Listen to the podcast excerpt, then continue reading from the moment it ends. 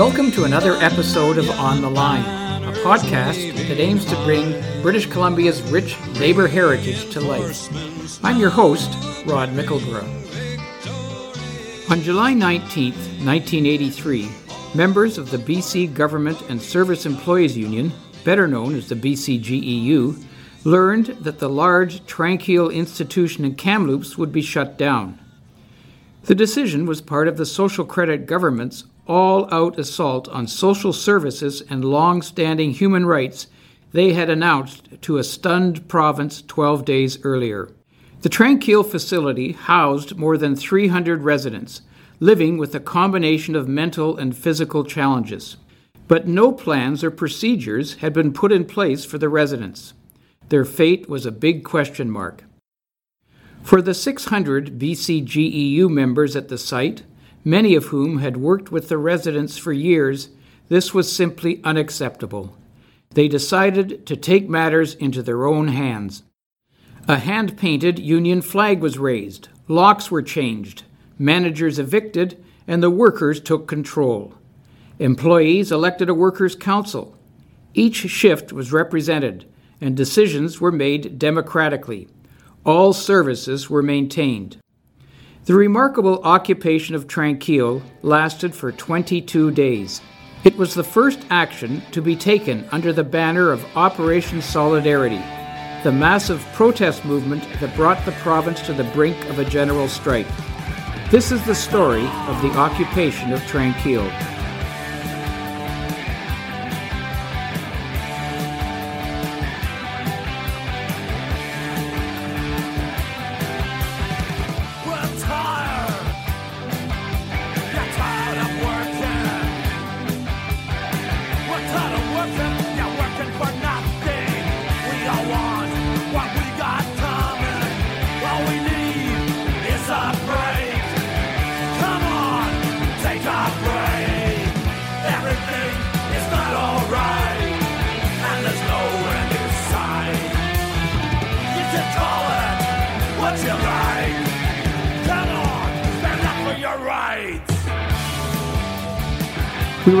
Permission by DOA's great Joe Keithley to feature General Strike by the band in our Solidarity Look Back two years ago. So we're using it again. It's a local song, a song of the era, specifically released as a single in November 1983. And I quote, dedicated to those who stood for their rights and continue the struggle.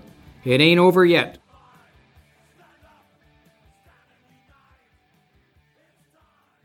First, some background. In the early 1980s, Canada experienced its worst economic downturn since the Depression. The recession was particularly hard on resource dependent British Columbia. In 1982, the province's GDP fell 6.1%. Unemployment climbed well above the national average. There was also persistent inflation that put pressure on both government spending and unions at a time when resource revenue had been cut in half. To help unemployed workers during these tough times, the BC Federation of Labor set up unemployment action centers across the province in 1982. They functioned as food banks, career counseling services, and organizing centers. On the other side, Premier Bill Bennett and his advisors saw the downturn as a chance to slash spending in the public sector and curb the power of their unions. On February 18, 1982, Bennett announced the province's first public sector wage control program. It was the opening shot in what became an all out battle to force workers to accept what the Premier labeled the new economic reality. When Bennett called a provincial election the next spring, his main platform was restraint. Despite a topsy turvy campaign, Social Credit was re elected. No one could have foreseen what was to come down the pike on Budget Day.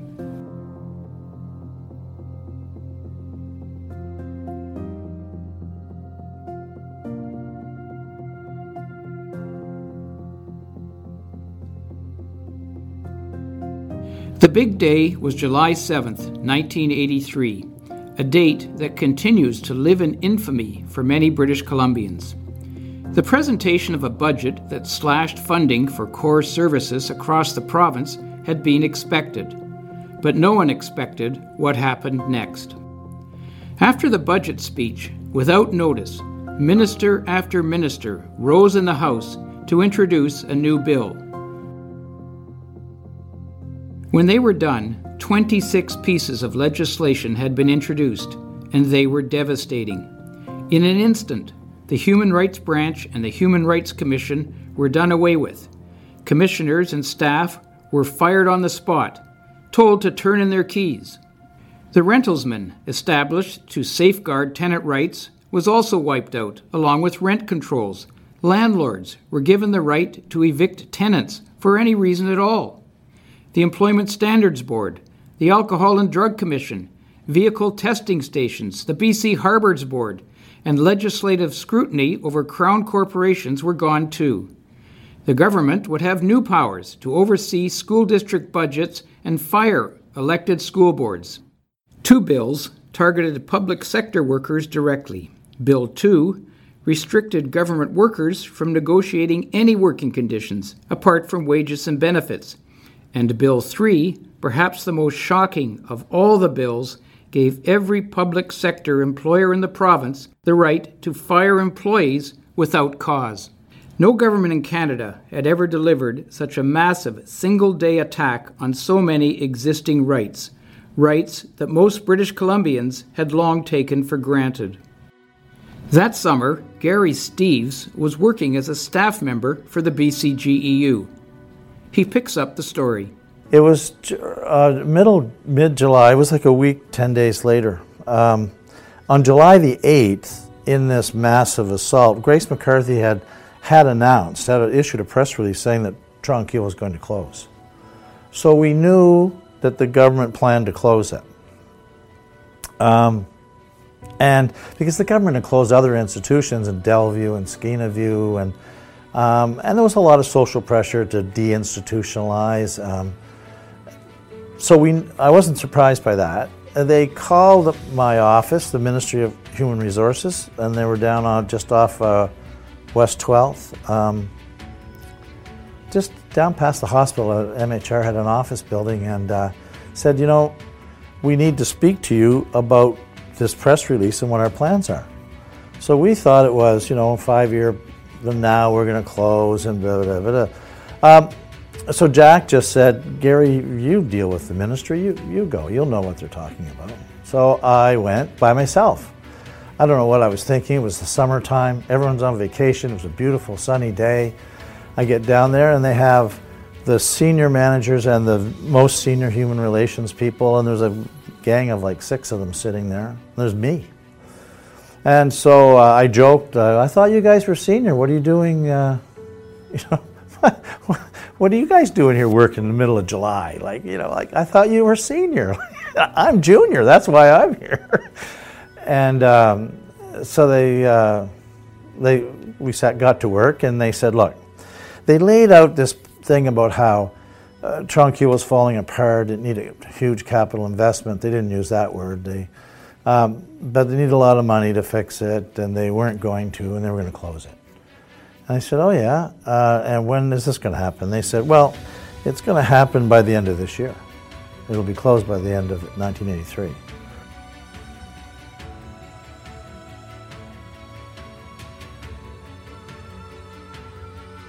So I got back to the office and called Cliff and called Jack. I sat down with them and said, You can't believe it. Here, here's what they're going to do. Um, and Jack said, Well, you've got to go to Kamloops. You get on the plane right now. And th- this meeting was 2 o'clock in the afternoon. I probably was back in the office by 4. I jumped on a plane at 6 o'clock and um, flew to Kamloops. Um, I, ta- I called our, our, staff. We had two staff reps in Kamloops, in the Kamloops area office, uh, Dave McPherson and Al Lowndes. And I said, um, I told them what I'd learned. Uh, and uh, Dave McPherson is a superb organizer. I mean, Dave McPherson was just a the creme de la creme of an organizer. So he said, Well, what does Jack say? Because Jack Adams, you know, in our union, uh, Jack was a superb tactician and a strategist. I mean, he, you know, someone once said that uh, he, uh, he always used a, he always used a blunt instrument when a, when a scalpel would do, but, and he was kind of blunt and he was kind of, you know, he was a Korean War veteran. He was, you know, he was quite militaristic and quite in your face, but he was a brilliant at knowing where the buttons were and knowing if you did this, what they were going to do. And he had the counter moves. You know, he was always two steps ahead of everybody. In my experience, I, I, I enjoyed working with him. And he, um, he said, you, you know, you just can't go into Kamloops and drop this bombshell on our 600 workers and then get on the plane and leave town. I said, oh, okay. Well, what are we going to do? Says Gary Steeves, you know, what, four years on staff with the BCGEU. Um, he said, I think you got to have them just sit down and stay right there. No one goes back to work. You just sit right down, right there, sit in.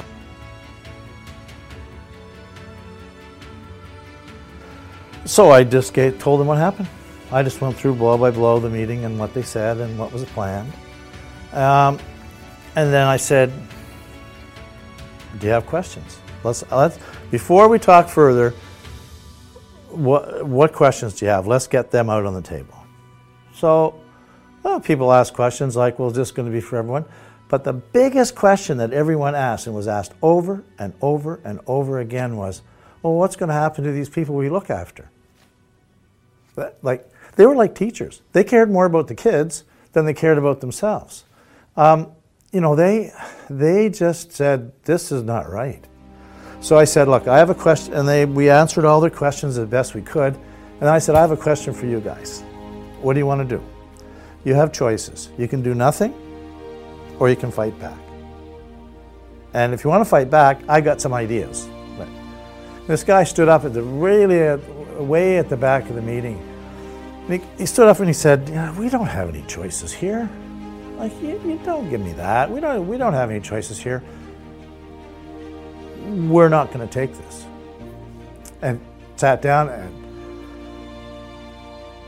it was like I don't know. It, it was like uh, it was like it was all choreographed. You know, as he sat down, everyone else just stood up, and it was just this massive, you know, clapping and cheering, and yeah, we're going to do something. And so then Dave and I explained, well, look, we're going to do it.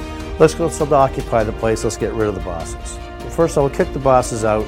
We'll send a little message to Bill Bennett that his world's changed. So uh, they loved that, and then a whole uh, shop steward started scheduling. You would work a shift, sleep in a shift in your workplace, and you would um, uh, and you go home for a shift. Boy, the workers they, they just handled it all. They, there was schedules in every department within an hour. I said to Bill, we didn't know how to lock doors. Like I said, we may have to seal the doors off. And so I got this Saul Alinsky book. I had just finished reading them. I think it was Rules for Radicals.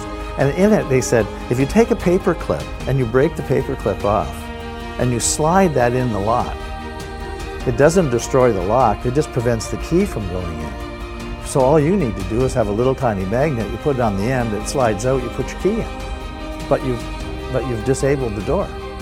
So I said to Bill, get about get a whole lot, get as many paper clips as we've got in the office. He said, paper clips? What do you want those for? So we had blank picket signs and paper clips and rope and everything we thought we'd need piled into Bill's back of Bill's station wagon. And then uh, we called the bosses and said, "You will not be allowed into work tomorrow." We had sentries on every door, um, and even people that were delivering stuff, you know, food companies or whoever doing deliveries. If you didn't have a union card, you couldn't get on the property. And pretty soon, all these companies were saying, "Oh, well, we contracted over to here because they're a union." well, this is great, but it worked very well. Um, the other thing we did was we elected a, a council, uh, one or two representatives from every shift and every department, and this council, this occupation council, made all the basic, all the big decisions. So it was good. The flag of Operation Solidarity flew over Tranquille throughout the occupation. The mass protest movement had been born on July 15th when the BC labor movement set aside its internal disagreements to unite under a name and image inspired by the independent Polish union Solidarność, which had been banned in Poland in 1982. A steering committee of the BC Federation of Labor's Executive Council and fair representation from non affiliated unions was given authority to call a general strike, and a $1 million budget was established to fight back against the government's restraint budget and the 26 bills. Trade unions were not the only groups eager to fight back. Advocates for women, minorities, seniors, children, renters, human rights, and civil liberties in general were also outraged by the government's savage restraint program. A few weeks later, a province wide solidarity coalition was formed, designed to harness the energy of all community and social justice advocates in taking on the government. The Solidarity Coalition was chaired jointly by BC Federation of Labour President Art Kube, Renate Shearer, who had been fired from the Human Rights Commission, and theologian Father Jim Roberts. Regional coalitions were set up across BC, often through the Federation of Labour's Unemployment Action Centres. Over the rest of the summer, the combination of unions and the coalition's grassroots enthusiasm sparked the biggest wave of rallies and demonstrations the province had ever seen. The Tranquille occupation, propelled by the dedication of BCGEU members to the people they cared for, stood as an early example to other activists of extraordinary solutions for extraordinary times.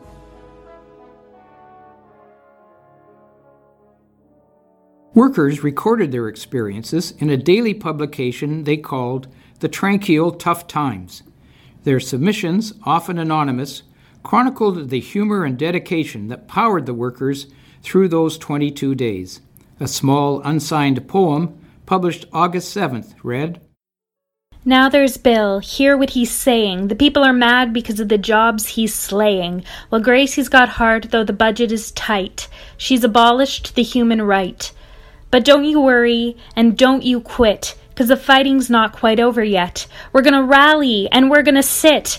We've got the best union you've ever met.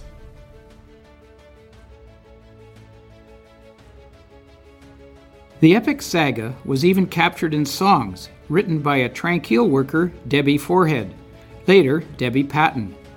She was invited to perform live on local radio station CKNL and later at the massive August 10th Operation Solidarity rally at Empire Stadium in Vancouver. This spirit of solidarity steeled their nerves as they faced difficult situations while operating the facility on their own. So every day, we let the managers come in on the back end of the property. And Hill is a huge property. And they had cottages in the old days when it was a sanatorium, they built cottages for the doctors. This would be the fifth, 1950s. And they, uh, so these, there was a couple of cottages left and they had nothing in them. No furniture, just bare little cottages. So we had all of the managers sit in one cottage. So we'd let them go there and they couldn't go anywhere else. So I would take over in the morning a big folder of everything for them to sign. You know, and then the secretaries would ship it into Victoria. Um, oh, and they were just, oh, I don't know about that. I said, you're going to sign that, or it's going to get a lot, it's going to get a lot worse around here. Oh, okay. so it's pretty well get into a groove um, until about halfway through the occupation.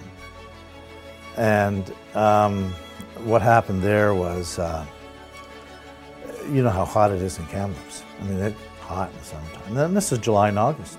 Um, so it got down to slightly under 100. Well, I'm talking about the old, we're talking about the old temperature measurements now. It would be, it would be the high 90s. You know, and you could sit outside at night, you know, uh, in shorts and a t-shirt and you know, it's just beautiful.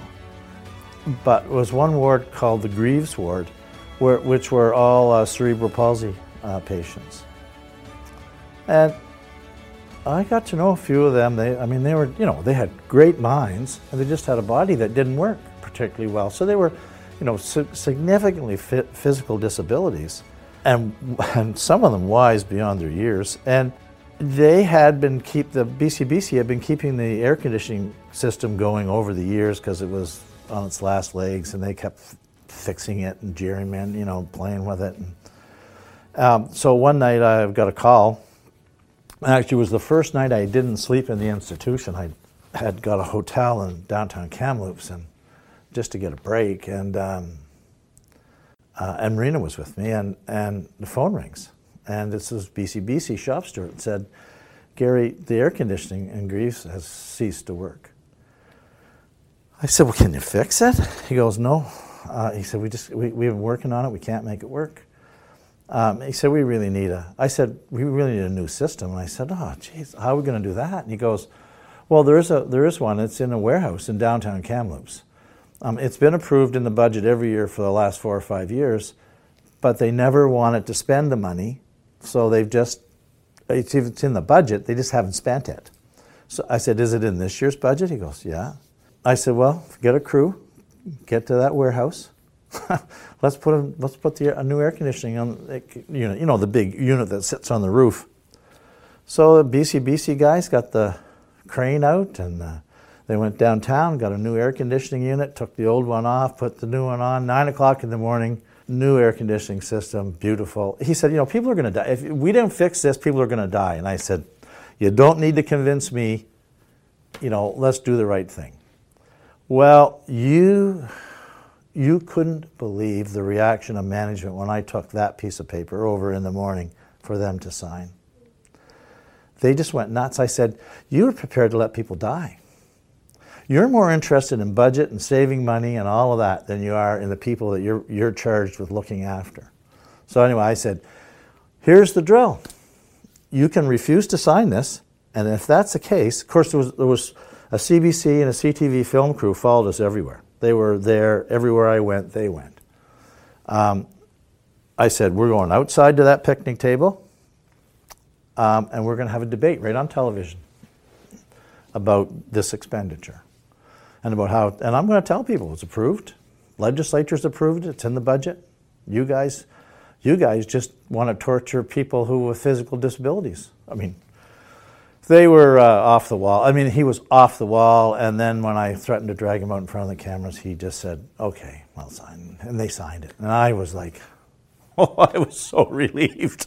And and, and Dave McPherson and Bill Rohde and a whole bunch of the activists, like, they were back at the office. They were just waiting for me to get back. What happened? I said, "He signed." I went, "Oh."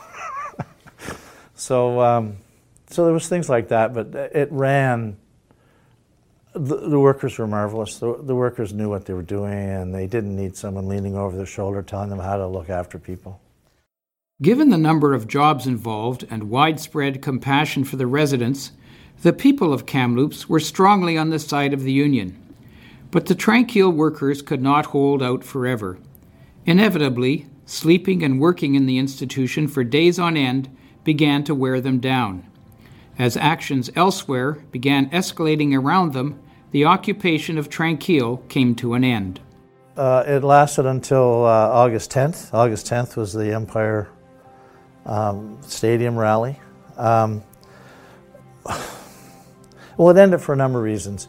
One is I, we, we, we got as much public relate to be crass about it. We'd gotten an, an, uh, you know the maximum amount of public relations, Operation Solidarity, fight back, uh, propaganda out of it if we could.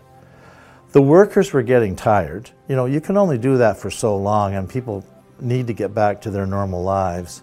So workers were getting tired, and you could tell from the you know the the the, the occupation council um, was they were tired, and and um, uh, and we had an agreement from the government that uh, if we gave it back to them, there'd be no retaliation, and there'd be no. So the government was really on their knees begging, basically, like you know, can we get can we get back into normal business? Um, and we had an agreement that the fate of Bill 3 and Bill 2 were going uh, were going to be dealt with, you know, through the through the the collective bargaining and strikes that were going to take place in the fall. You know that that roster of you know BCG goes first, and you, know, you remember all of that. So the, the, the lineup of unions prepared to walk out to, force the government off its legislative agenda, um, we, we weren't going to make the, continuing the occupation wasn't going to make that come any faster, uh, and it seemed an appropriate time to let the workers have a rest before some more emotional events would take place in the fall when you know we'd take the strike vote and go out and everything, and um, it just seemed like the right time. The Tranquille workers later joined other BCGEU members in a successful province wide strike against the government that fall. Although Operation Solidarity's overall strike plan failed to roll back Social Credit's earth shattering social measures, the BCGEU managed to get rid of Bill 2 and retain their seniority rights in the event of layoffs, as did other public sector workers. There would be no firing without cause. Tranquille eventually closed in 1985. Thanks to the BCGEU strike, however, workers retained their seniority and security rights. Many were able to transfer to similar institutions in the lower mainland. Others opted for early retirement. As for the residents, union members had insisted, in return for ending their occupation, that the government commit itself to working with community care advocates to ensure that all residents were placed in an appropriate residence, usually in a group home. And that's what happened. It depended, you know, if your parents were from Burns Lake, you you know, they tried to arrange a group home in Burns Lake for you to go to, so you're close to your family and so on.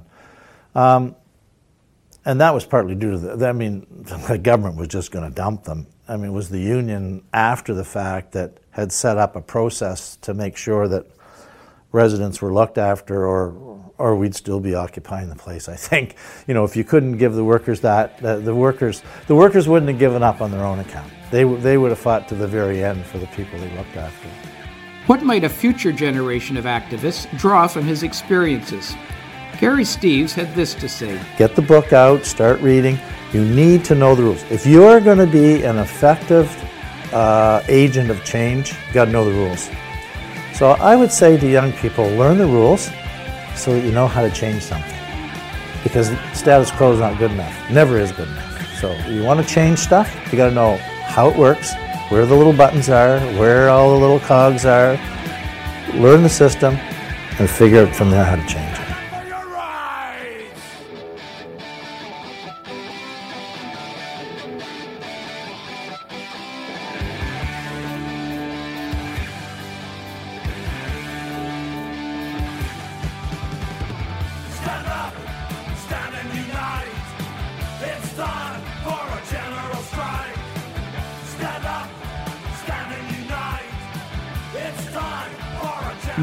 40 years later, the historic 22 day occupation of Tranquille still stands as one of the most radical, inspiring examples of workers using direct action and collective bargaining to protect not just labor rights, but human rights too.